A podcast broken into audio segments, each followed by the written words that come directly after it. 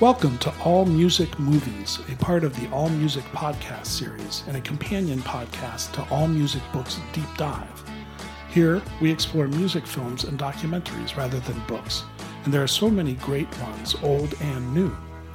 In fact, these days, there seems to be a new music film or documentary every week, so we're very excited to explore this area. I'm your host, Steve J., so grab your popcorn, sit back and relax, enjoy the show. Let's talk music documentaries and films. Our guest today is Kevin Hosmann, who is behind the documentary film The Album. This is a documentary on the evolution of the record industry told from the perspective of art directors and photographers who created the most memorable art in music history. Kevin is a longtime art director and has done tons of album covers. Thank you for joining us, Kevin. Hey, thank you. Thank you for having me. It's awesome when somebody actually out there sees you screaming on that mountaintop and saying, hey, let's give this guy a chance to get to another audience. So I appreciate it. Thank you so much. Well, that's one of the things. Steve and I are both music, book, and documentary junkies, and we want to shine a light on the people who've put a lot of work behind it, you know. And this is one case on every level. You have a very deep history with regards to album cover design. Can you tell our listeners about your career in the music industry? You know, when you first start as a creative, there's an understanding when every Christmas you get the easy gifts for a creative. It's scrap paper and bigger paper, and everyone's trying to help encourage that crazy kid who is a musician or an artist or any kind of creative that is not really fitting in school. And I think that that's kind of everybody that I interviewed and everybody that they did covers for. But I think we're all unique. We're all different. And the creatives are one that kind of stands out. I always wanted to be a Disney animator. I grew up in Chicago. I heard of CalArts, which was started by Disney up in Valencia, and I had to get there. I had to become an animator. What I realized is that animators actually, before they get there, have drawn in their sleep for 26 hours a day, are light years beyond a capability of just a guy who has the motivation and the drive, right?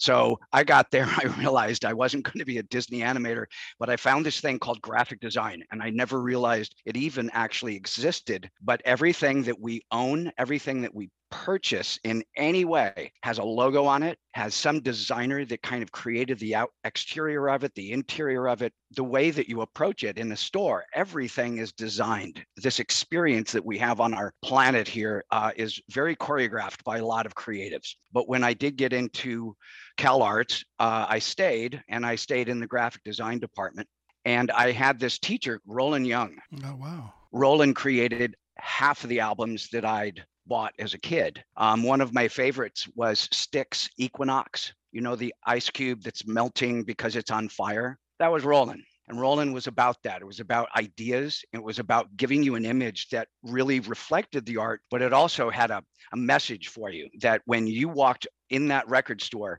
you walked past that bin, it caught your eye. And it wasn't just a photograph of the band, but the expressive design that you could create and put on a square object that would make somebody pick up that album and say, I have to own this. I graduated from college. My teacher, Roland Young, saw something in me and said, hey, why don't you go to see Roy Kohara, the art director who was at Capitol Records at the time. His big claim to fame was Against the Wind, Bob Seger. Remember that beautiful illustration of all the horses running? But he was an amazing mentor, and I really learned a lot from him. Anyway, I started Capitol Records as my first gig, which was kind of an awesome thing, but I tried to still always make sure that the work that I did for that man was of the highest quality. If you think back at the time that I started at Capitol Records, only 15% of record sales was a CD. So at the time, the album was still prominent, and that's what you designed for. So the first cover that I'd actually ever done was Megadeth, So Far, So Good, So What? And we shot it all in video. I had no idea going to a photo shoot what to do. So we only have one photo of the band.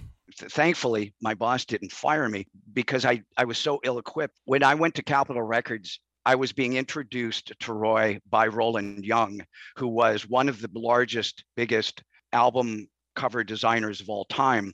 But when he was my same age, Rod Dyer was there, Ed Thrasher was there, John Van Hammersfeld was there, all of these guys that I interviewed. Rod Dyer was one of the most stylish men you'd ever seen, and he made it look as if it was the coolest thing, the coolest career you could possibly have. It's funny because that intro captures a lot of what I want to talk about, and it's fascinating as a creative and as a designer. Your film covers so much ground. You have a long history with many of the people you interviewed, and you focus on the entire stable of creative people, art directors, photographers, and illustrators. They all have great stories. I want to start with one that I know his work really well, as most rock and roll fans will, but Neil Preston is a photographer. But I had no idea his story of how he started and the initial pitch and what that featured, and I just love the story. Can you share that with our listeners? Yeah, what the album tried to do is try to show that all of these people, in a sense, had the same experience. They had the beginning of their career, the middle of their career, and the end of their career. All of them had that same progression. So what I did is I tried to actually take pieces of everyone's conversation about what was the coolest this or the coolest that in that evolution of someone's journey through being an album cover designer. And Neil stood out because it was perfect. It had two pieces to it that I thought were absolutely what everyone else felt. He experienced the Beatles play on Ed Sullivan, and he says it changed his life. He said at one point he was just a normal kid playing stickball. Overnight it was get a guitar, learn how to play, be in a band. He picked up the camera and he started going to all the shows that were at a venue that was in his neighborhood. So he started sneaking in and started taking photographs of all the bands. The photographs he took into the front office. But what turned out, it was the promoter's office, and they started letting him in for free. At that time, there was no one who really understood rock and roll, who really could actually captivate an audience. The photographers were mature. They were old. They had 35 millimeter film that would cost to produce, right? When you get a kid inspired and excited to take those photographs and go out and be out there late, 11, midnight, 2 o'clock in the morning when these guys are playing, this is when they're their best. Those are the photos he captured. And that was what he was known for. He was known for taking amazing photos, to the point that Led Zeppelin came to him and said, "We love your work. We want you to go out with us on tour." And it's like, well, when someone says in the early 70s, "Neil, we would like you to come with us," Led Zeppelin, the biggest rock band of all time, and certainly the biggest at that time, "would you like to hang out and party and take photos," right? Who's going to turn down that opportunity, right? He's like 21 at the time, right? Yeah, he was quite young. Most of the people that I interviewed, their biggest wow story is when they're that young, because they didn't know, when they were taking chances and risks, that they were actually coming up with the chemistry and the excitement that the old timers didn't catch. And that's one of those things as a graphic designer now, I kind of have to realize you got to give it to the young ones, because they don't know they're doing it wrong. They don't know that they're creating something, that we're too steadfast in our ways of producing something on budget, on time. Here it is, that we become stodgy, and we don't realize we have become stodgy until we start seeing the new work from the youngest that's doing it now. There's us. There's the creative directors. That's what you've done. That's what I've done. There are other people. One of them is a photographer. Others are illustrators. But the creative directors are the one who come up with and facilitate and execute the creative strategy, as you kind of just said. You have to involve the other people and get everybody on the same page. Henry Diltz is another photographer that you talked to, and I've worked with him as well. And he's a West Coast guy, and he was into that sound. And out of all of the creative kind of philosophies or skill sets, personality probably plays the most with a photographer. Would you agree with that? 1,000%. When he was living in Laurel Canyon back in the 70s, all of his friends were just musicians, as he was. He was in the modern folk quartet, right? He was a musician with a camera. He tells the story of going on tour and picking up an old camera in a used store and saying, let's just put some film in it and see what happens.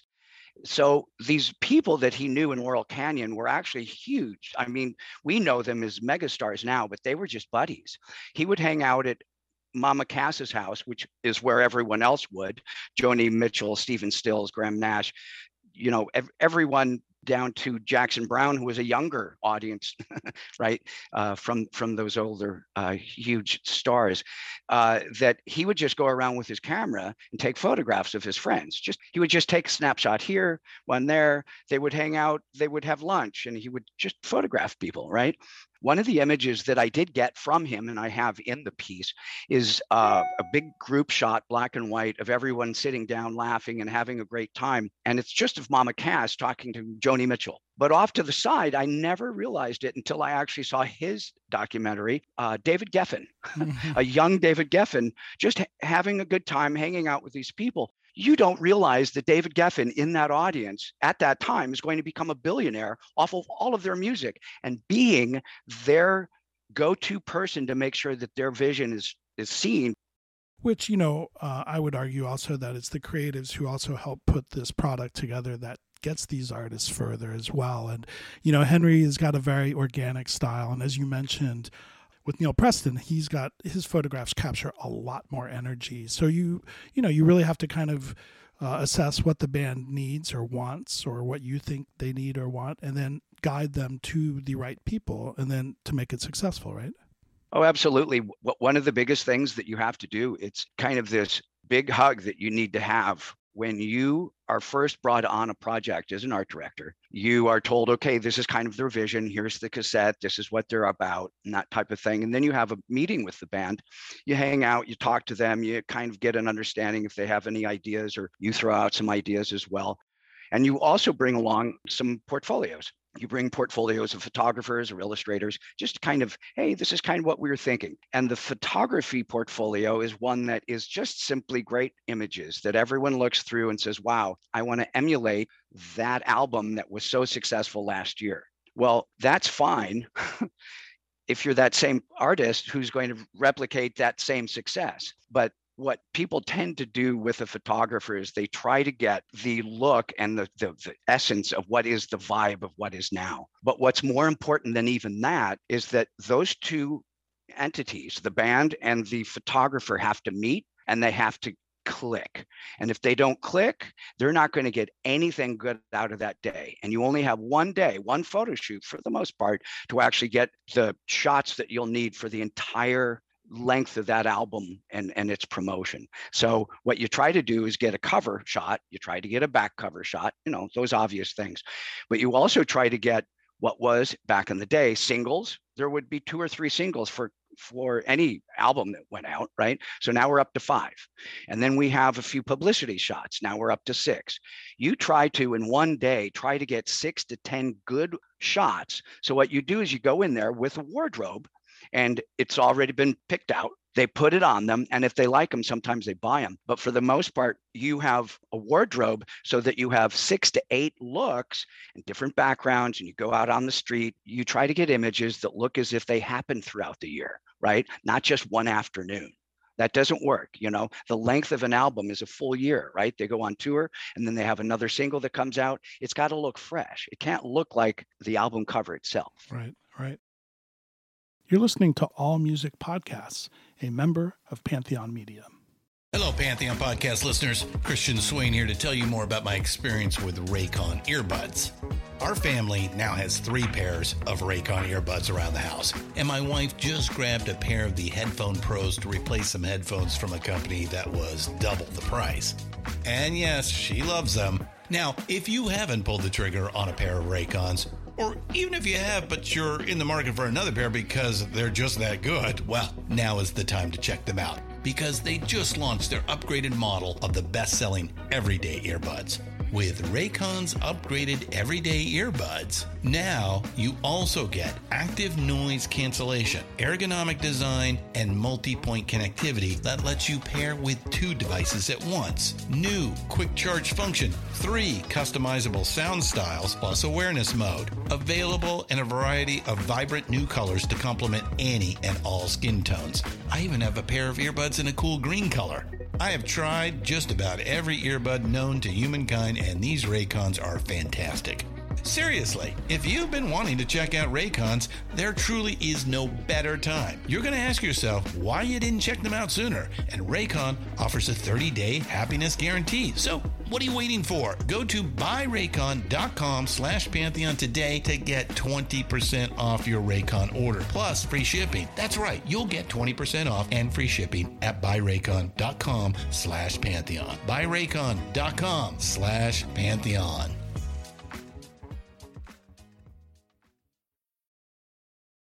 We're speaking with Kevin Hosmann, a creative director for music labels and the director of the documentary film The Album. You mentioned the Styx album cover, and illustrators to me are a completely different animal. You know, they do what they do, and it's up to the band, the artist, the manager, perhaps the creative director to like it, you know, or for a creative director to say, I think this would work with what you're looking to do. You know, you can't imagine a progressive band like Yes without Roger Dean, who you do speak with. What's your take on illustrators, and how do you pitch those to bands? Do they need to have a concept, or are you bringing the concept, or how? What's your process there? It really depends on who you're talking to, what the amount of involvement that artist really wants to be in the process. When I was working with the Beastie Boys, Adam Yauch was absolutely hands-on. He was hands-on to the point that there was one day in the Capitol Records tower that I was putting together a mechanical for the tune lineup, which is basically the sticker that goes on that vinyl. And he's just trying to pick over my shoulder, absolutely the letting, the space between, to the point that I got so frustrated that day. I turned around, I got up, I walked out into the center, right? Because it's a circular hallway, and I just started walking. So I walked all the way around, and he kind of caught me as I was walking around the second time just to blow off steam. And he came out and just apologized profusely. It's like, dude, sorry, we're just trying to work together, right? And it's like, no, you just let me be the designer, and you can tell me what to do, but don't sit on me so hard that I can't be this much creative for you, because I'm here for you. I work for you. We became actually really good friends after that point. And, one of my favorite memories is up on the roof of the Capitol Records tower, sitting there with just me and the Beastie Boys, looking at the Hollywood sign, smoking a joint, and just passing it back and forth. They were so young. They were right after License to Ill, right? So they were the biggest thing to come to Capitol Records in years. So that's why it was a little odd that a 23-year-old boy would say, go fuck yourself to their biggest signed act. That's kind of how you get fired. But instead, it actually got me a little more respect with a great band and an amazing creative team. But they were very much hands-on. So when you actually talk about bringing an idea into the Beastie Boys or anyone else like that, you really have to understand who they are and how to approach them and what they're really looking for. The relationship that Roger had with Yes is something that actually lasted their entire life. In the movie, I actually come and interview him when he's on tour with Yes in Steve Howe's dressing room. I mean, for a kid who one of his first 8 tracks that he bought was Roundabout, to actually be in his space right before he went on stage to interview the guy who created illustrations that everyone emulated in high school. Come on, who didn't have a Petri folder that didn't have Roger Dean drawings all over it? So yeah, Roger was very much that. He's quite an amazing guy, and his art studio, if you ever see it, is quite profound. It's just a big, beautiful barn that just creativity just pours out of the doors. And funny, I'm reminded of a scene in your movie of a Motown designer who is working with Marvin Gaye, and Marvin Gaye was starting to tell him, what to do. And he just said, much like your reaction, a little bit cleaner, but he said, you know what, I don't tell you how to sing. Don't tell me how to do my job. And, that's a moment I'm sure any designer has ever felt. Whether you articulate it or not is kind of up to you. One of the art directors in your film states is side by side with band members is where something cool happens. And I agree with that a lot of the time, not all of the time. That was actually Robert Fisher who did all of the Nirvana covers. And he also did, and he was speaking of working with Beck. Beck was brand new. Nirvana was brand new when he worked for them, right? When you're brand new, you don't know you can be an asshole. When you're Marvin Gaye, you can tell anybody whatever, right? And that's why it was such a challenge for Carl to actually say that to him, because he was the star of the time, right? When somebody's a brand new artist, they don't know that they can say, well, why are we only doing 2 days of a photo shoot? Why aren't we doing 4? Why are we only using this photographer that is $5,000 a day when we can get Annie Leibovitz to do it for $100,000? When you have the Michael Jackson threshold, you can ask whatever you want. Michael Jackson's Scream video with his sister Janet was actually $7 million just for the video. What happens when you have a Michael Jackson ego is that you can ask for that. Most videos at the time were actually being done for about $50,000 to maybe $100,000, which was also a lot of money at the time, because sometimes they never got aired. And that's kind of an interesting story in itself.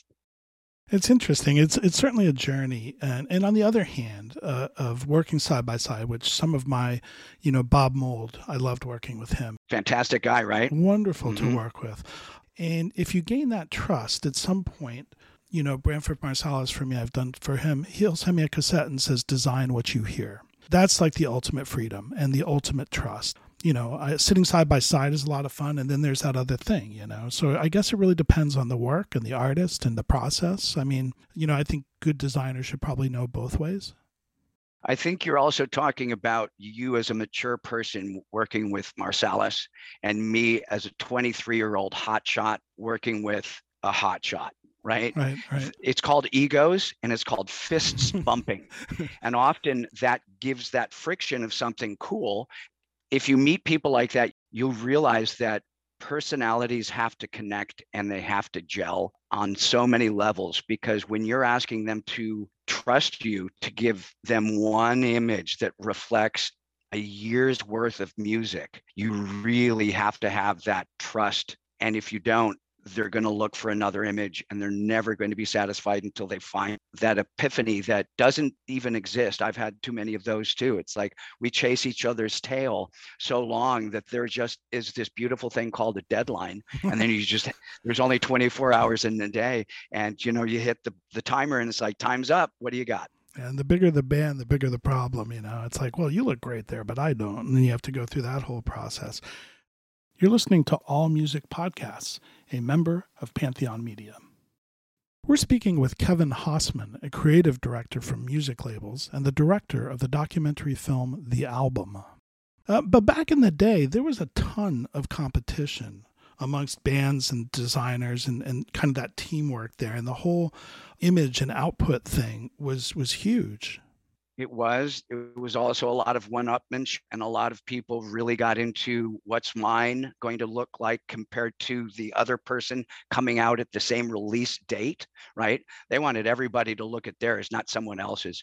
But what was interesting about the fact that everyone was one-upping oneself, the Grammys started giving Grammys for the best album packaging, right? So when that happened, it one-upped it even further, so that to win that award, you had to put a lot of effort into what that package was. It wasn't just a great cover by a huge artist. I said Annie Leibovitz before. MC Hammer on his third album, they paid for $100,000 photo shoot and they didn't use image. Wow.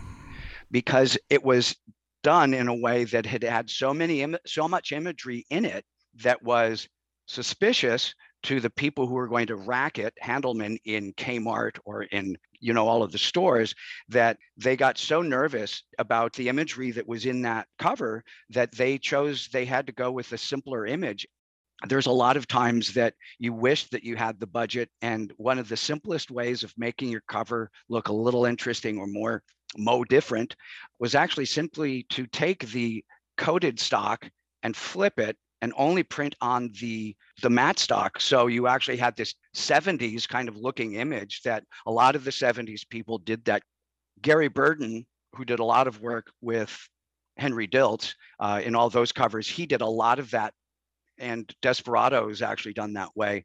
A lot of Eagles covers actually have it. So it's just Neil Young, he did so many of them. It was just that different stock, and it just gave you a totally different quality. It reflected the music. Yes, it reflected the hipness of that kind of gritty LA style, right? It was about ingenuity. It was about, okay, I got $7. What kind of photo can I make with $7? Or if I have $700, what can I do with that? And sometimes the more money you had, the worse the cover became because you had too much excess. And it wasn't focused on that raw idea that made you feel the music. That's the second of the escape routes. You mentioned deadlines. Budget would be number two, I think.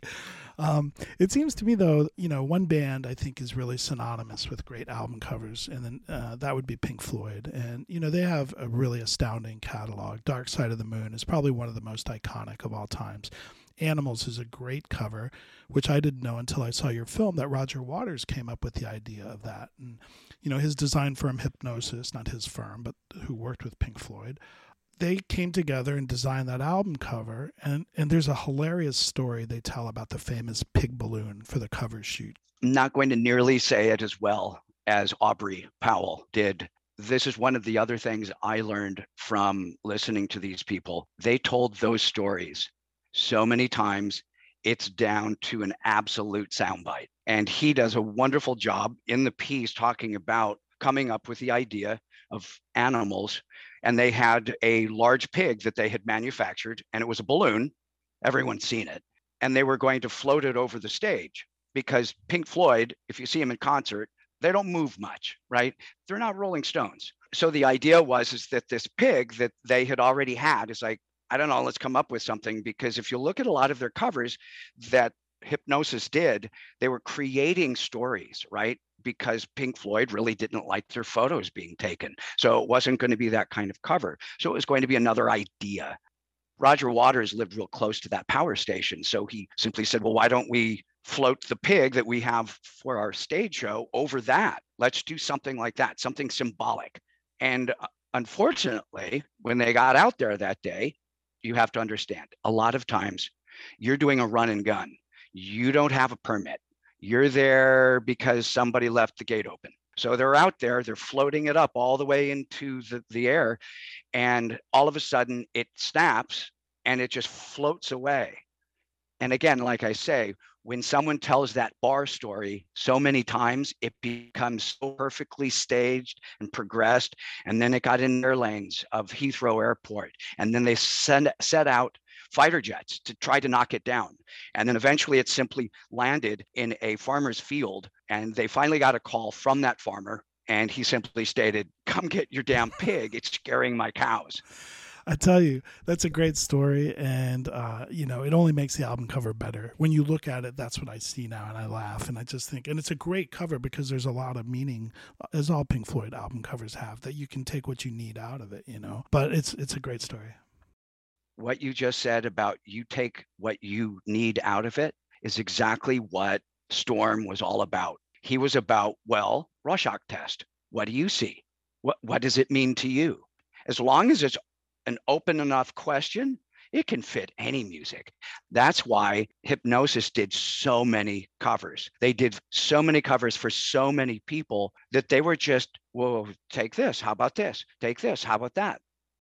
The flip side to that, and I think every designer, you know, worships at the Blue Note altar, but, you know, that label did the exact opposite. You know, there were photographs and color, and they worked really well with each individual album, but the larger context of Blue Note was always very, very clearly represented in their work. Reid Miles was brilliant. There's nothing you can say beyond that sentence. That's good. We'll stop there. No, we can go a little further because in that movie of mine, I have a fantastic story that gives homage to the brilliance of Reid Miles. He basically just had session photos, right? A lot of the photos were his too, but he just had session photos. When Miles Davis passed away, I had the, you know, the blessing to actually be able to go photograph these guys. Ron Carter is actually in there jotting down music while he's waiting for us to, you know, load a camera. They're creating music in front of you. And they only gave us 5 minutes. Can you imagine you get in front of the jazz stars of all time and all you got is 5 minutes? Why? Because these guys were not about what they look like. They were not about anything but that music. And that's why when he would have session photos, which is all he had, he was able to make brilliance out of it. one of the interviews that I have talks to Rich Frankel, who was the head of the department at A&M at the time. He states that Joe Jackson, who is such a Sonny Rollins fan, came into the office and said, my idea is this, it's simple. I want to replicate that cover. And so what they did is they went out and they photographed it to a T of exactly what it was. And they switched the colors, which is nice because it comes as a companion piece. It's not a mirror image of it. It's actually something that is giving homage to the brilliance of Reid Miles and all the photography and the brilliant typography that he had done over the years for Blue Note. Sadly, all of this is sort of the analog past, which is side A of your film. And we'll get into side B, which you call the digital future. But I want to talk just a minute about the compact disc revolution, which was pretty fascinating because on the one hand, the record labels could resell and redesign their entire catalog for fans. You know, on the other hand, you're going from 12 by 12 to 5 by 5. So it was tough for designers to get that thing down and have it read and all that kind of stuff. But again, they also were able to have box sets and all this brilliant stuff. I think that's a really underrated age of the music packaging business. Well, it's also when Rhino Records were re-releasing things. They realized that everyone had these in their collection and they were buying them again. But the CD was one of those points where you could then start thinking about storytelling more than just a single image. With the album, cover image, back cover. And you had liner notes, right? Very, very minimal. But when you had the CD, the thing that was great about that is that you had a front cover. You had a back cover. You had the CD label you could actually print on. You had the back lay of the tray. And then, depending on your budget, you had a fold out or you had 16 pages that you could put images in. As I was talking about a photo shoot trying to get 8 images, because of those, you were able to actually use not just the 8 images that all the band members agreed upon. Oh, I look good in each one of these. Very difficult with 8 people in a photo, right? Try to do that with your family, you know, vacation shot. But the same thing is that when you had 16 pages to actually put something with, you're able to actually do incidental shots, little shots like when I was doing Ice Cube's America's Most Wanted in front of his mom's house, photographing all of that stuff. The guys started playing dice and they had 40 ounces of malt liquor, right? And then they were just playing. And I was like, oh my God, this is awesome. Why we're ready, setting something up. So we just started photographing them playing dice.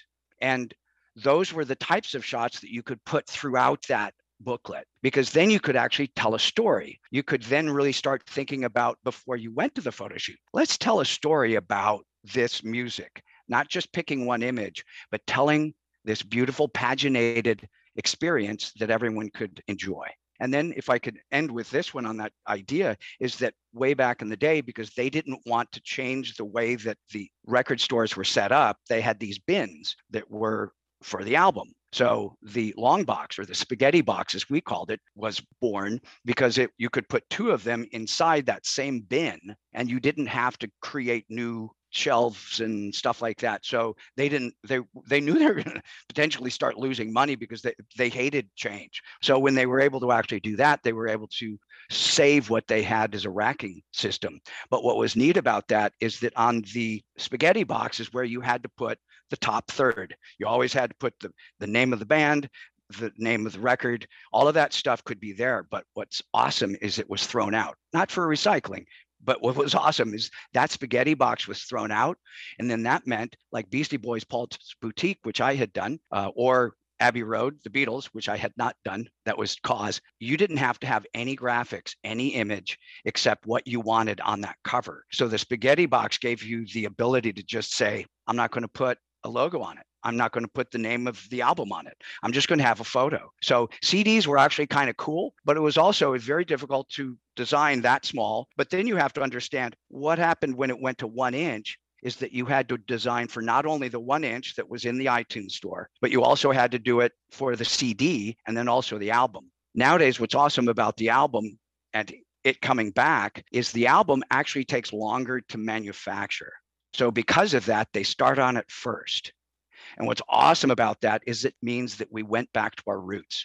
We're not designing for the iTunes 1 inch, the Spotify 1 inch. We start our design process with that album, that beautiful canvas size, once again. I've always hated the top third rule, by the way. I never followed it. Me either. I had many fights with salespeople on that. But you mentioned storytelling, and as part of the digital revolution, there's MTV, which, you know, for some of us, it ruined different parts of it. And record labels seem to have a love-hate relationship with MTV. Did you find that to be true? I never realized it when I was there at Capitol or when I was freelance with all the other labels, Warner Brothers. I would see all of these things in a VHS. I never realized it because I was never in the top offices, the people who actually budgeted a $50,000 to $150,000 normal video that then would never see the light of day. And there are people, program directors at MTV and VH1, that basically were the gatekeepers. They were the roadblock. So if they felt as if it wasn't going to capture the audience, it didn't matter that you spent $200,000 on this thing. They just threw it out. That's why Duran Duran, they went to exotic places to be able to film stuff that would captivate an audience and also throw in a few beautiful girls at the same time. So they spent money smart. Everyone else thought that they could emulate that. Let's just have a big budget and do something really cool. But if it didn't captivate someone, it wasn't really something that people would respond to. A great example of an album that was kind of irrelevant is Aha. With Aha's Take On Me, Jeff Ayeroff was the head of the art department. He was their creative czar. He saw a student film and he said, I got to have that guy do my next video. So he told his assistant to go give that person money to not take another gig until he found a gig he wanted to put him on. That's the money they had during those days. Just sit on the beach and I'm going to get you something absolutely that you're going to sink your teeth into. So when you see that Aha video where he becomes an animated character, a live girl with a hand-drawn guy in front of a mirror and they go back and forth, you would think that that was absolutely thought of and was reason why they even created the band, right? I mean, that's the most memorable shot, probably one of the most memorable MTV videos. It happened because Jeff Ayeroff saw a great student film. That's how a lot of those people actually got their start, through MTV. Yeah, my biggest problem there, and it's you know, contrary to what you mentioned about hypnosis, is that what do you take out of it? And I found too often MTV or the creative people behind the videos would try to tell me that story instead of letting me figure out what I thought the song was about. And that was just a very different approach. And it depends on the age that you were when you saw those. But, you know, it makes sense for a younger generation. And you still hear them today. They'll hear a song and they say, I love that video. And that just kind of rubs me the wrong way, you know. I mentioned that one of the first covers I ever did was Megadeth, and the project manager on that was Jeremy Hammond. And he moved on at Capitol Records and became influential in the catalog. And they had a point that Pink Floyd had an anniversary Dark Side of the Moon event to celebrate the fact that it's been around and influenced so many people, and that they were trying to basically obviously make some more money, right? So what they did is they had an event at the Ebell Theater, which is just basically a big, beautiful ballroom in Los Angeles. And they got 100 beanbag chairs and 100 headphones, and they played Pink Floyd, Dark Side of the Moon, for people to basically stare off into the dark ceiling. Right? That was about, as you said, the experience of what I am experiencing. Drugs and alcohol help influence that. But for the most part, if you have great music like Dark Side of the Moon, you're staring up at the ceiling and you're seeing what you are seeing. And the guy right next to you on that other beanbag chair, he's not seeing the same thing. But that's what that music was truly all about. Another gentleman that I interviewed who was the head of Capitol Records at the time that Pink Floyd dropped off Dark Side of the Moon to the tower for the first time, he was in the room when they put that needle down and played Dark Side of the Moon for all the executives. He was there for the first playing of Dark Side of the Moon at Capitol Records. What I think is really funny about that, when you are in a room with an executive at a record company hearing an album for the first time, they're waiting for that song they know they're going to be able to sell the rest of the album on, right? So I'm sure when they heard the cash drawer and they heard all of that going on, wow. You know, it's funny because I think the other thing is, you know, I would speak to all those people sitting in the dark thinking that the music means different things, it's still a shared experience, which is part of one of the things that I think, you know, the digital revolution has sort of squashed. I think with file sharing and Spotify and those kinds of things, it's changed. We have playlists instead of mixtapes. What is your final judgment on the digital revolution, both from a music and a packaging standpoint? I started in the record industry when I was 23. I'm now 58.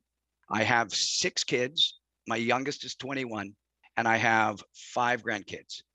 The way that I would always judge things is I would put it in front of my kid. Hey, what do you think of this? Or if I saw them doing something, hey, this thing called Facebook, right? My daughter was at UC San Diego at the time. And what's that new thing called Facebook? The adoption of new ideas happen with young people. When you're old and we're looking back and we're thinking about our experience of taking that album, putting it on, and giving the artist your undivided time until the needle was on the end of that side and you flipped it over and started it again. You were experiencing something as a relationship with that band. Nowadays, it's more about playlists, and it's about the way that that music fits into their selfish lifestyle, right? To me, my feeling is that we gave the artist our time. I believe that audiences nowadays, the artist has to take backseat. What I think is awesome about it is the record industry was this thing that made money for themselves. You hear too many stories, all these artists, that they were ripped off. They wish that they had better control of their actual IP, intellectual property. And you think about all of the people who are known for being, in a sense, the people who had made more money than the artist. Nowadays, it's really not that. There used to be a marketplace called a record store. And regardless of what you thought about what was in that record store, it was curated. Nowadays, the curation has to happen through you or through some kind of influencer. And to the point that if you think an influencer is not rigging the deck the same way, why did that poster get up on that wall in the record store? It's because it was paid. It's pay to play. It was always that way. So if you think that it's different and it's for the better because people are able to touch the music in a different way, it used to be that the tour promoted the album. And now the album promotes the tour.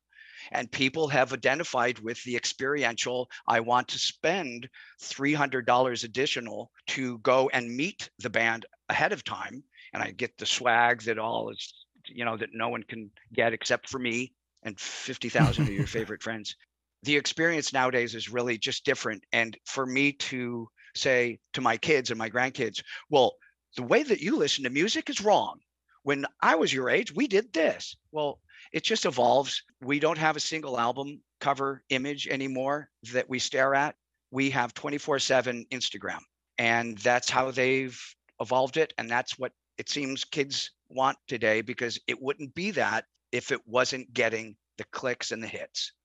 I'm going to point out, and I'm sure you know this, but the de-evolution, which is the vinyl comeback, is astonishing and remarkable, and I love to see it. And that's largely driven by a younger generation as well now, too. And as you know, it takes a year to get an album made, so it's slowly moving. I find it fascinating to see that turning around. And, you know, some people say there's a CD comeback and even a cassette tape comeback. We'll see about that one. Let me end on 2 quotes that are in your movie and get your take on them. And I certainly don't want to sound like the old people in the room, although we probably do. But these are people in your movie who are of that generation. But there was a couple of things, and I guess it is how you grew up with music. But one of them that really stuck out to me is somebody said, "No packaging, no context." And I fully agree with that quote. The art director that mentioned that was Misaki. Misaki noted that in the album, he worked a lot with Rhino Records, and he was talking about Rhino Records content property, that they would always get or try to get the best photos, images that you hadn't seen before. They would really spend money on liner notes and get people involved, historians, to actually kind of pull all of that together to really make it something that if they ever re-released it, it wouldn't nearly be as great a package as the one that they had created for you $200 later. But Misaki talks about how Rhino would actually really lean into the information and the context and give you an understanding historically how that music fit in and how that music influenced other music. And if you look at a playlist, you can have a 40-year playlist, right, of the same tone, right? So in that 40 years, you don't realize that many of those people influenced the song you're about to hear or the song that you just heard, right? Because there are genres that are forever. When I was listening to K-Rock, a 50s station in LA in the 80s, that was like the 90s music we're hearing today. Right? I don't have the same nostalgic desire for any of the 90s music, even Talking Heads, to actually make me want to relive that like Chuck Berry did.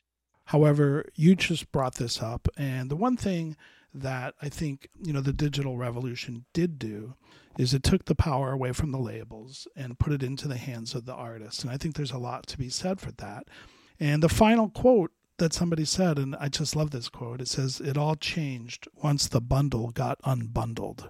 And, you know, you can use those words as record business terms, or you can just use them as regular terms. And it makes a ton of sense about the, you know, power that you can put out music, and you don't have to go through a record store. You don't have to be signed to a label. You don't have to have a distributor. You can do all that yourself. You can do the PR and your website, all of that stuff. And I think it does speak to an artistic revolution as well. Nowadays, you can record an album in your bedroom and you can get it out on Spotify that night. That was in direct definition of what was Billie Eilish at the time, what she was doing. And then she was signed by Interscope, and now she's their biggest star. So in a strange way, it might alter the way that people find you, but it's not altering the way you're monetized. It used to be a singles market. But then when they started putting it into an album or a collection of songs, that became a playground for artists to imagine bigger ideas. Kevin, I know it's on the film circuit. You've won a lot of awards. It's a great movie, and congratulations. And I really enjoyed speaking with you. You know, we'll do what we can to get the word out. It's truly a great movie. Oh, thank you. You can watch Kevin's film on Amazon. Just go to Amazon.com and search The Album. All Music Movies is part of the All Music Podcast series and a proud member of the Pantheon Podcast Network.